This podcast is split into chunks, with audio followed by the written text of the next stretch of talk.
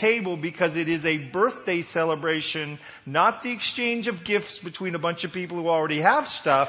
It's a birthday party. And so when you come, it's interesting. You come to Jesus' birthday party and you get presents. You know? It's as it probably would, God would want it to be. At this birthday party, though, if you want to read the story of the birthday boy, go and read the first three chapters of Luke and you'll get the whole story there. Okay, you'll get the story in a little bit more of complete picture because again, Luke is a researcher and he is writing about what he's discovered to his friend Theophilus. Okay? So as we start today, we're in Luke chapter 2. It says 12 up there, but it's not. Luke chapter 2. And in Luke chapter 2, we find this group of people, kind of a spectrum of people we're going to talk about today, beginning with the shepherds. So, would you join me for a word of prayer? Father, as we open your word together, we know that you, the author, are the best person to give us content and to give us your opinion. And so today I ask that the preacher is out of the way and that your spirit take opportunity here today to speak to us. In Jesus' name, amen. Um, I had not noticed this little phrase before today, but I want to just remind you that this little phrase is, is to me jumping out as a promise this morning that when the shepherds were told to go to Bethlehem, it said, You will find the baby wrapped in swaddling clothes and lying in the manger. Did you realize that there was a promise that they would find the baby? You will find the baby.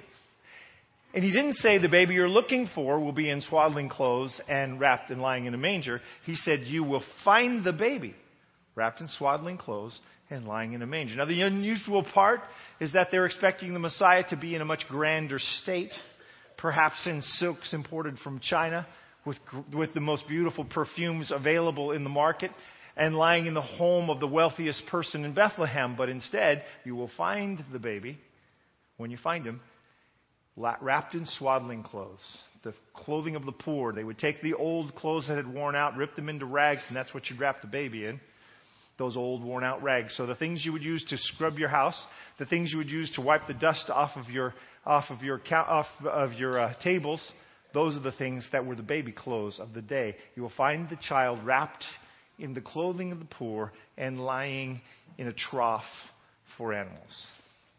That's where you're going to find the baby. Now there were shep- there were in that country shepherds living out in the fields, keeping watch over their flock by night. We start this story with a group of people, as we've been talking about last week and we're talking about this week, the group of people who are underdogs. The story is full of people who shouldn't be in the story. If you were picking a team for this story, this would not be the team. These people wouldn't even be on the list. And shepherds would certainly never be on the list. It's interesting because Israel comes from shepherd stock. Their family is a group of shepherds. It's, it was Abraham's trade. When he arrived, in Ur, the, arrived from Ur the Chaldees, he arrived with flocks.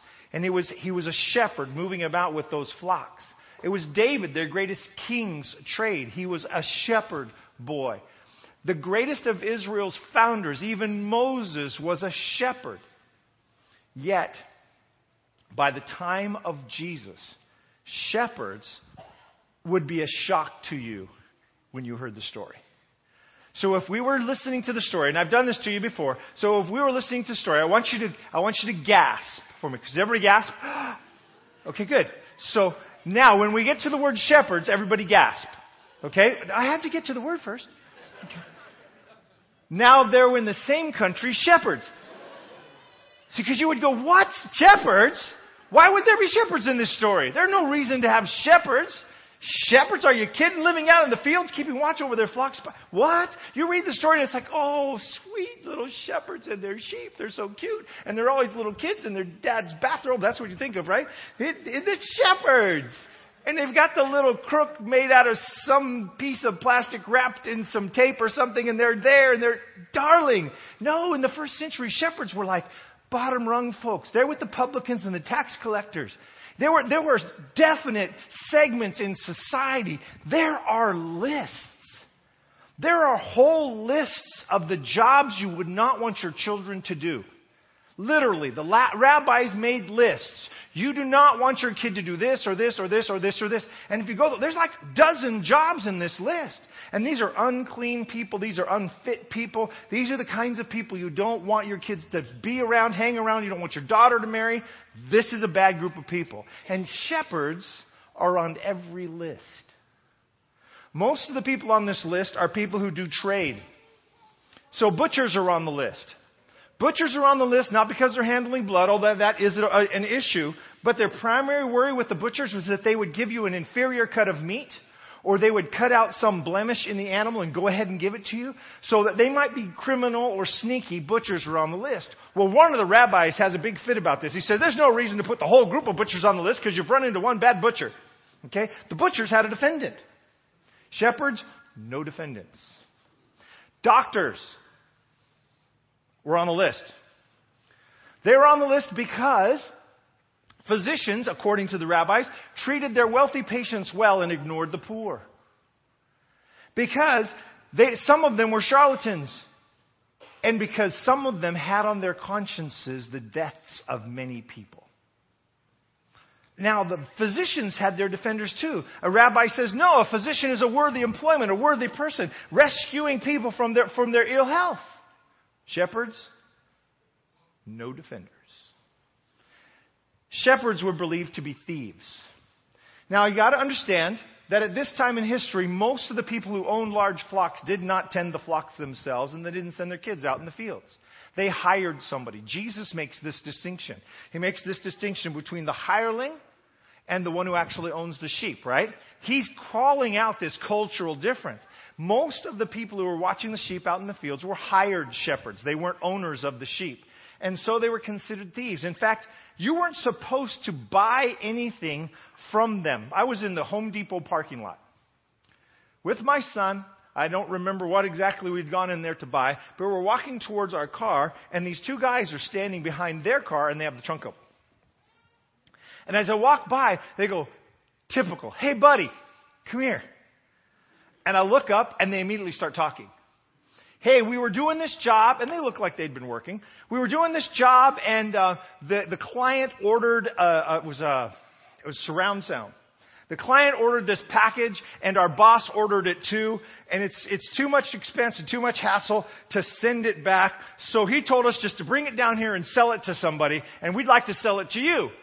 Now I'm thinking, this uh, just does. No, really, this is not. This is not hot. There's nothing bad about it. This is literally just an extra part from our job site. We're just trying to get rid of it, get whatever we can out of it. The boss said we can have whatever money we make from it. And it's just, you know, it's like, mm, I don't know. There's something shady sounding about this. Right? Now, when you're in that situation, if you have, if you're, when in doubt, remember what your mother told you? When in doubt, don't. So I, I, I did not buy surround sound from those guys, okay? But that's what shepherds were like. According to the first century rabbis, if you bought something from a shepherd, it was likely to be hot. They had stolen it from the actual owner of the sheep. You weren't to buy any kind of lamb or kid from a shepherd. You weren't to buy wool from a shepherd. You weren't to buy milk from a shepherd because shepherds were thieves. They were likely to have stolen it from whoever owned it. Okay? Shepherds were considered to behave scandalously. They lived out in the country and they did all sorts of things. Nobody really wanted to know what they were doing while they were living out there. Okay? They would wander around onto other people's property and let their sheep eat the grass on the other person's property.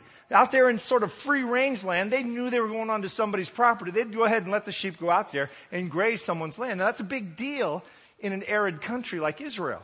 Israel has the same rainfall. Jerusalem has the same rainfall as Sacramento. Grass during the summer is a big deal. Letting these sheep go on someone else's property was a horrible thing for them to have done. They are unclean. They're unclean literally and therefore spiritually. They're unclean. They're always dirty. They can't go in and clean up. And Israel had certain rules and regulations about being clean. And they weren't clean. So they were unclean. So if anybody wants to know why shepherds are unclean, it's because they're not clean. Easy. They were not allowed to testify in a trial. They were considered to be of such ill repute, such negative personalities that they, they were not allowed to testify in a trial. So if you were, if you were dependent upon a bunch of shepherds who had seen what you had done to tell the, the judge so you could get off, you're not getting off.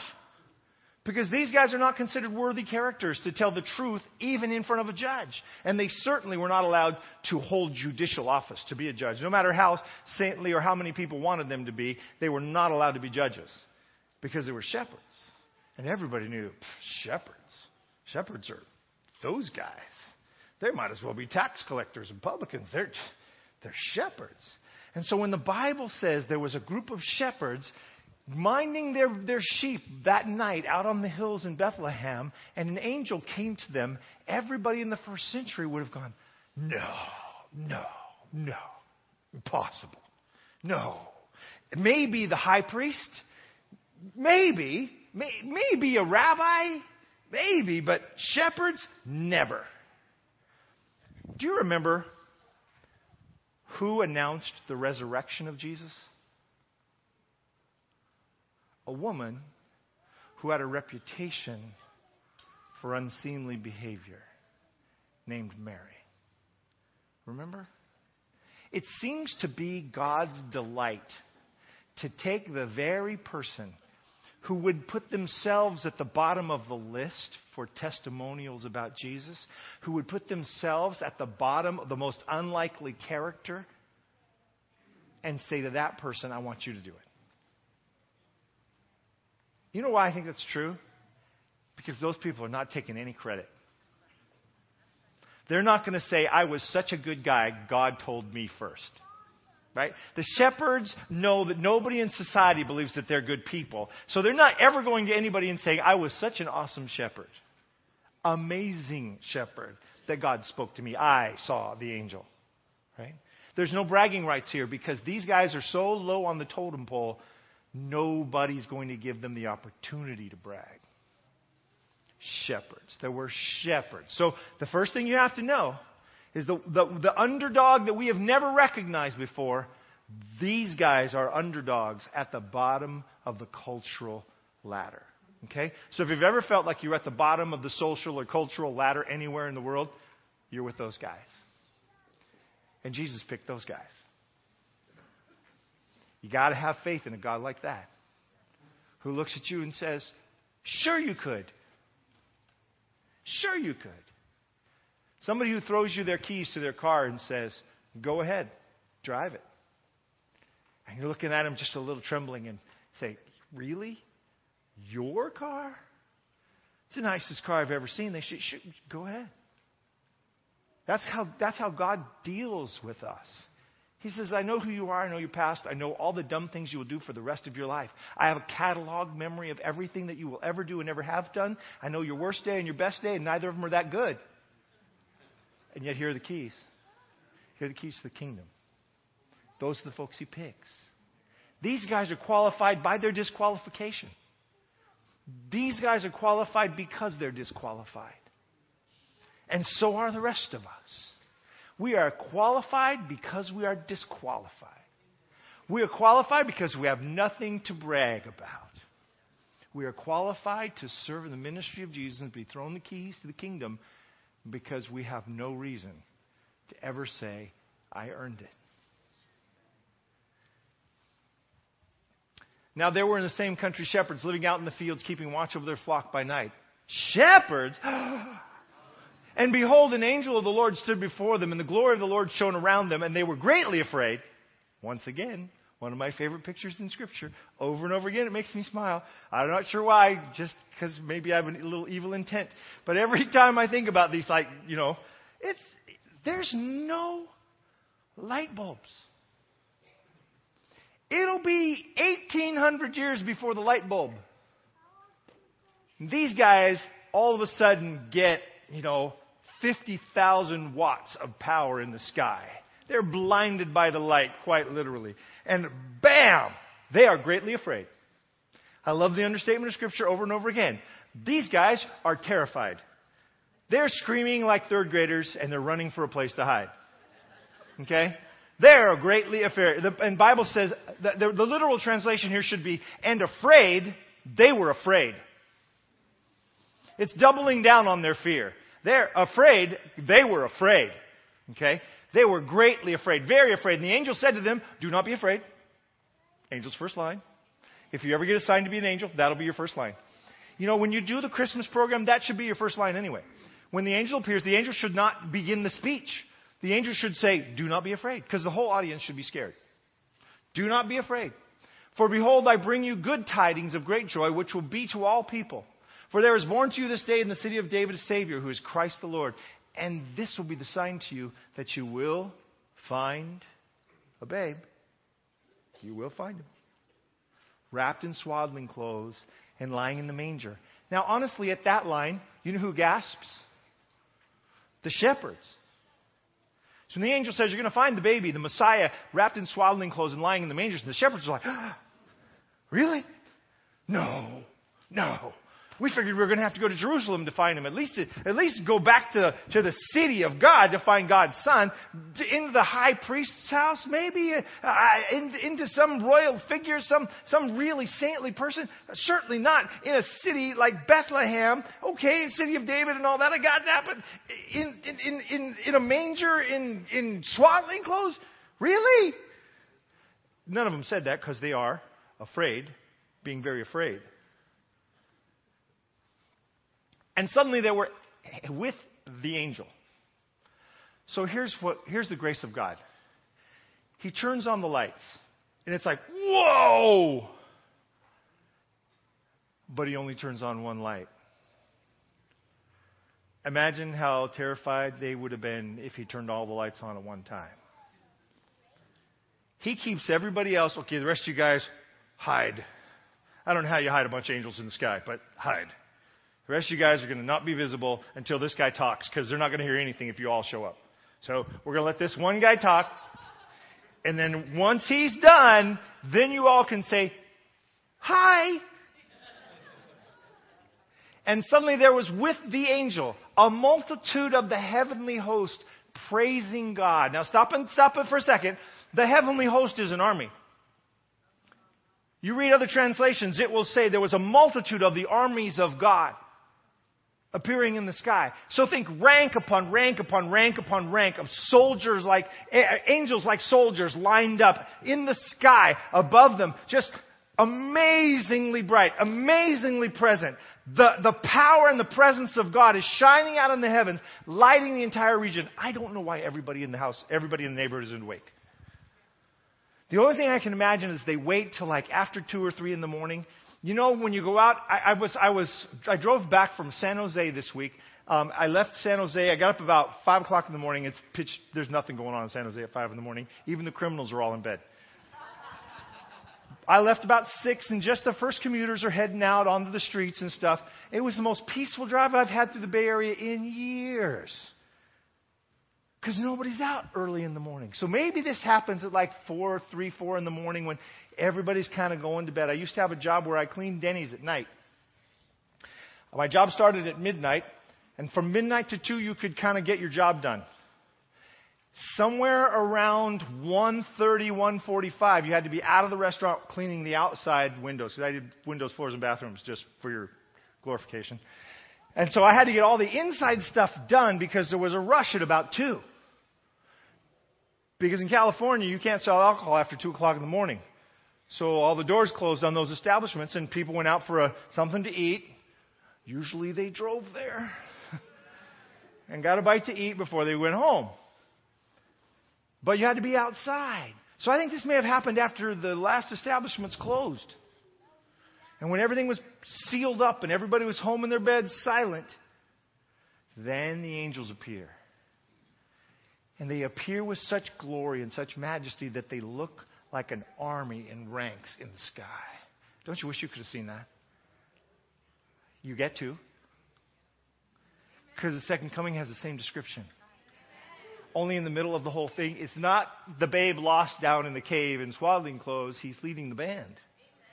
That's the, that's the end time picture. That's what, that's what it looks like when Jesus comes. Ranks of the heavenly host led by the Messiah, just like this. So you can join the shepherds going, at that moment when Jesus comes again. a multitude of the heavenly hosts, and they said, Glory to God in the highest, and on earth peace and goodwill toward men. We sing this. We, we act like this was a song. It doesn't say they sang. You know, when we present this, we always present it like it's musical. Like, glory to God in the highest. That, that's not what it says. It says, and they said.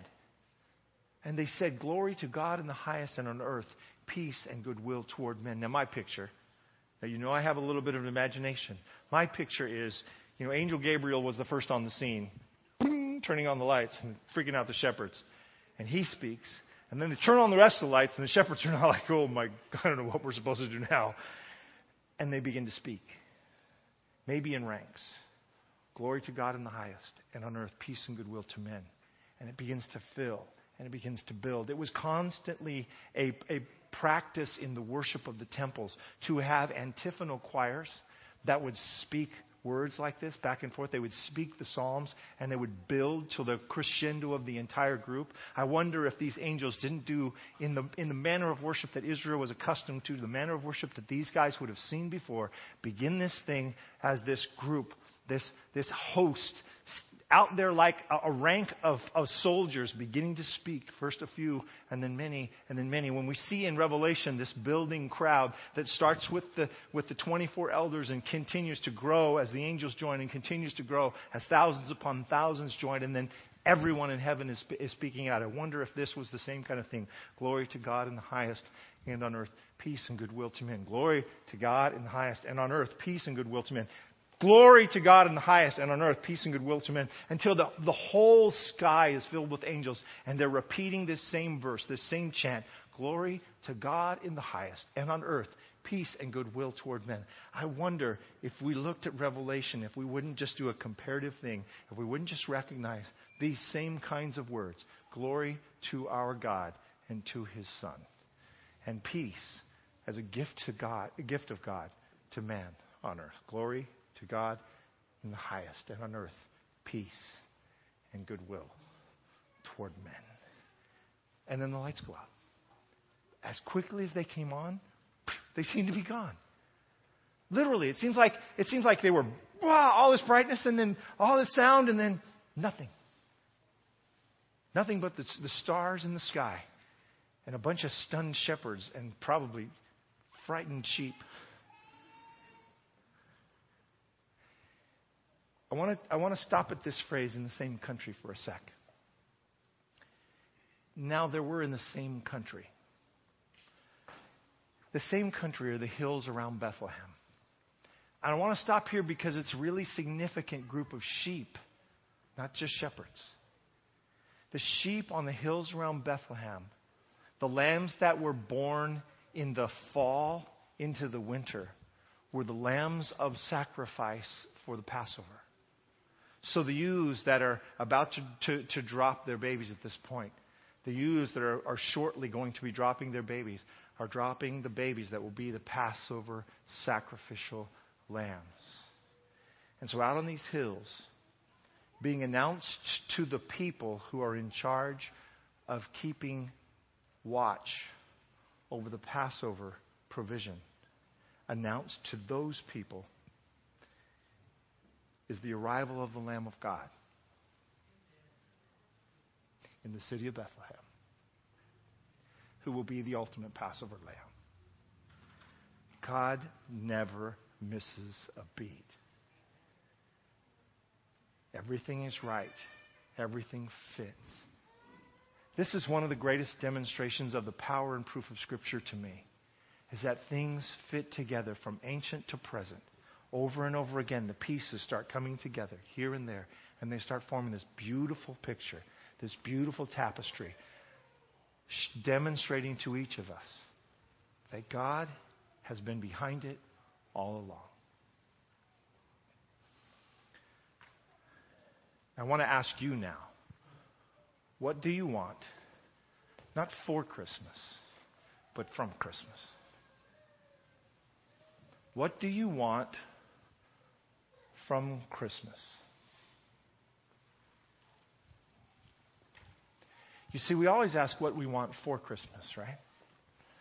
In my family, that starts at Thanksgiving because there's going to be the drawing of names at Thanksgiving.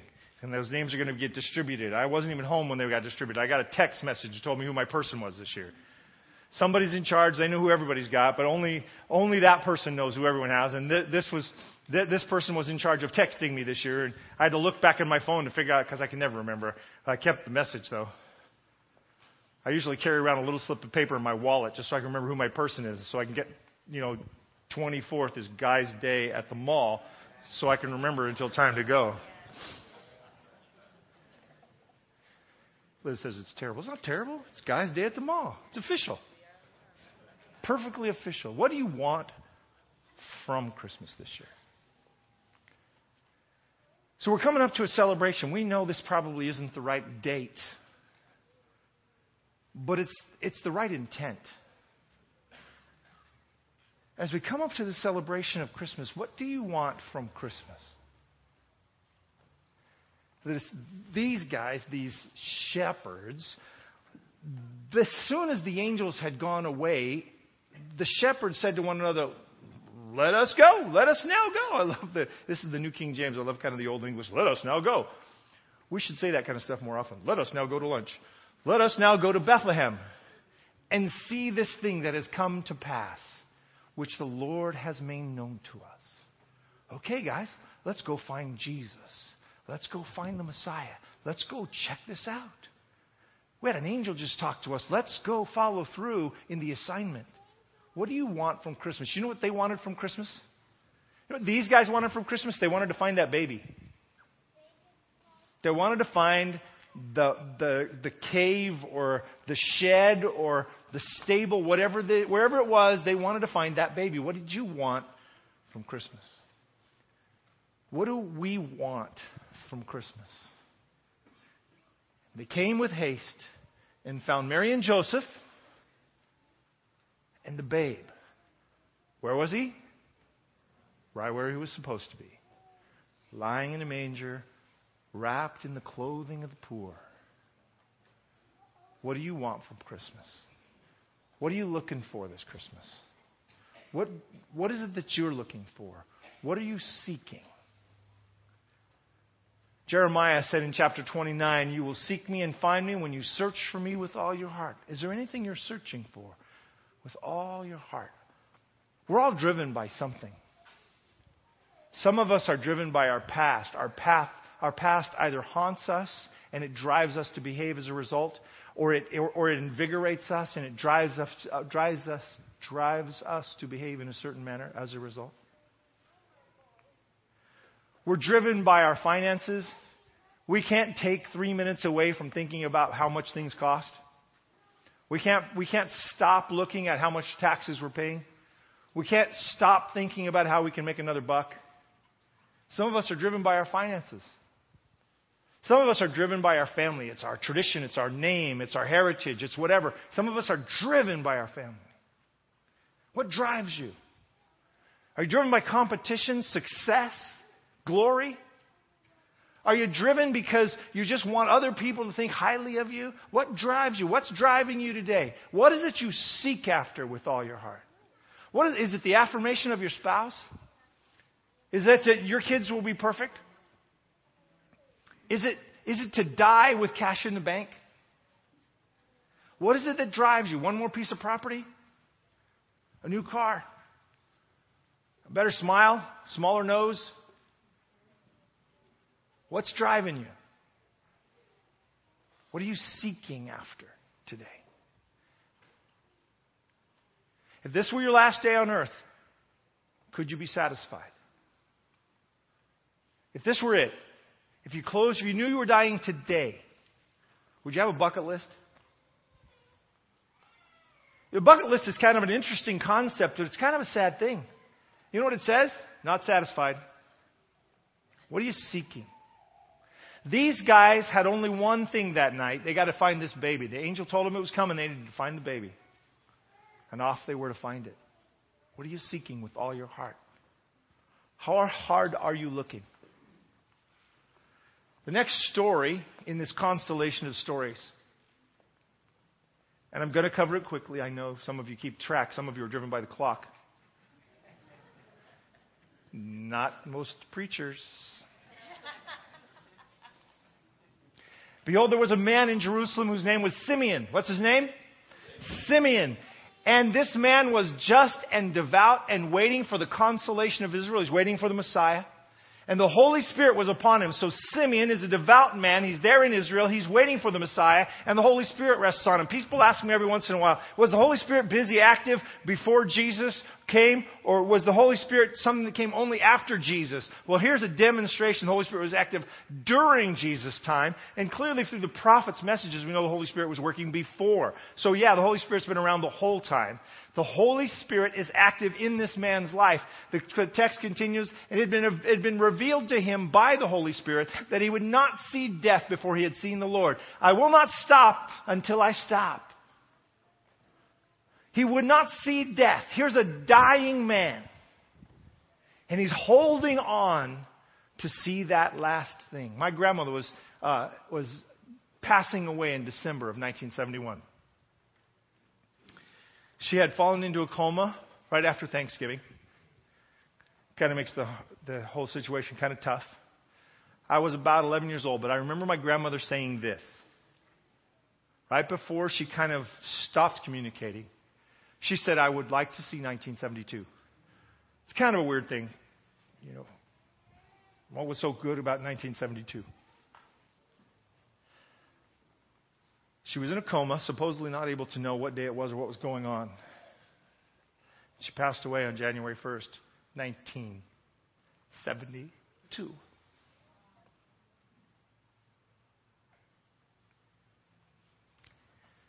Here's a man who's been told by the Holy Spirit. He has a conviction from God. He, he knows it's the end of his life. And he's been told by God you will not die before you see the Messiah. Did you pick this guy to be on the team? This guy makes one of the biggest speeches. One of the biggest speeches in the story, a declaration about the Messiah. Here's a dying man.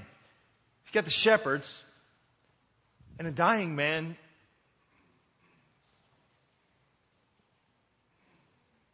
Who's just waiting. Shepherds are going to find a baby. He's waiting to see the baby. If this were your last day, what would you be searching for on that day?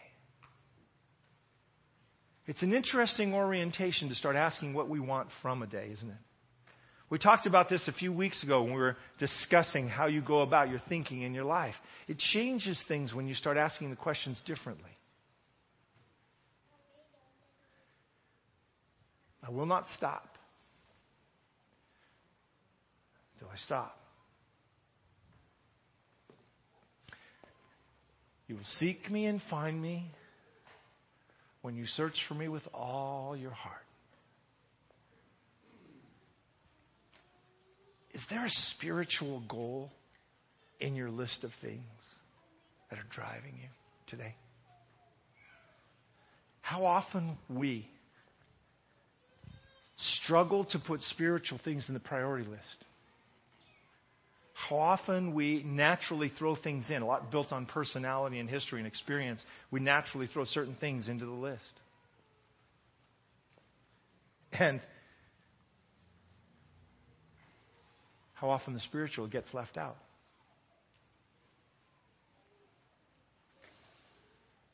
The last, I promise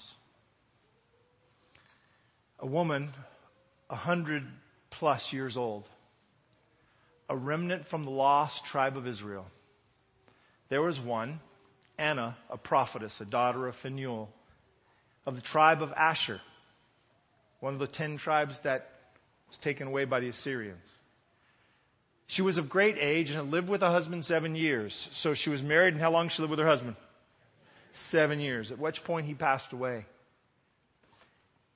And this woman was a widow for about 84 years. So you take the 7, you add it to the 84. What do you have? Quick, math majors. Come on, somebody say it. There you go. You got 91. So clearly she was not married at 8 years old or 9 years old. Right? So she's over 100 years old. So the next person in the story is a woman from one of the tribes of Israel that's almost completely gone. The light of this tribe is almost completely extinguished. She's over a hundred years old. And there was one, uh, Anna, a prophetess, a daughter of Phanuel from the tribe of Asher. She was of great age and lived with her husband seven years from her virginity. And this woman was a widow for about 84 years. Now Anna speaks. She just speaks in passing. She walks by, she sees the Messiah. And she comments. Just a sentence. A 100 year old woman, a woman who is a remnant of one of the lost tribes of Israel. Have you yet seen yourself in the story? Have you stumbled across yourself? Are you too sick to be of any use to God? Too close to the edge? Too, too, too close to the lights going out? Are you too sick to be of any use to God? Are you too old? Are you too old to be of any use to God anymore? You're past your prime. You no longer, your brain doesn't function like it used to. Your body won't even do what you want it to do anymore. Are you too old to be of any use to God? Are you too young or of such bad reputation that God can't possibly use you? Have you found yourself in the story yet? Because that's the point. Jesus is all about picking the underdogs. He's all about picking the ones that aren't getting picked and giving them title roles in the story. If this story tells us anything, it says there's a place for us in the story. So the question for us in the story then is what are we looking for? What, are, what do we come to Christmas for? What do we want from Christmas this year?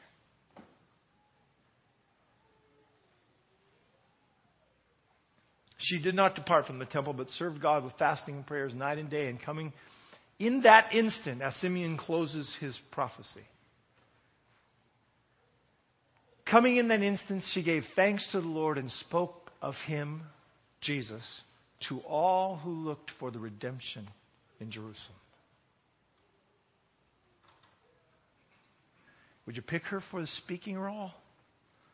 From this barely existent little tribe out on the coast? She's a leftover among the leftovers. She's that one olive in those kind of drying out nachos that are in the fridge.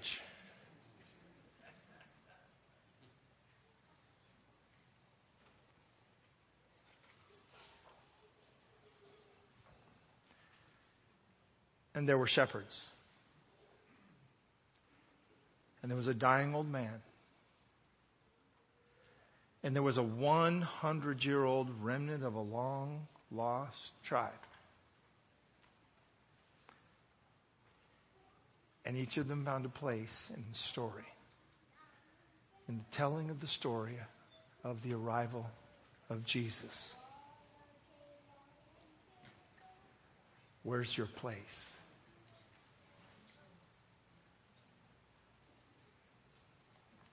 Have you figured out your place?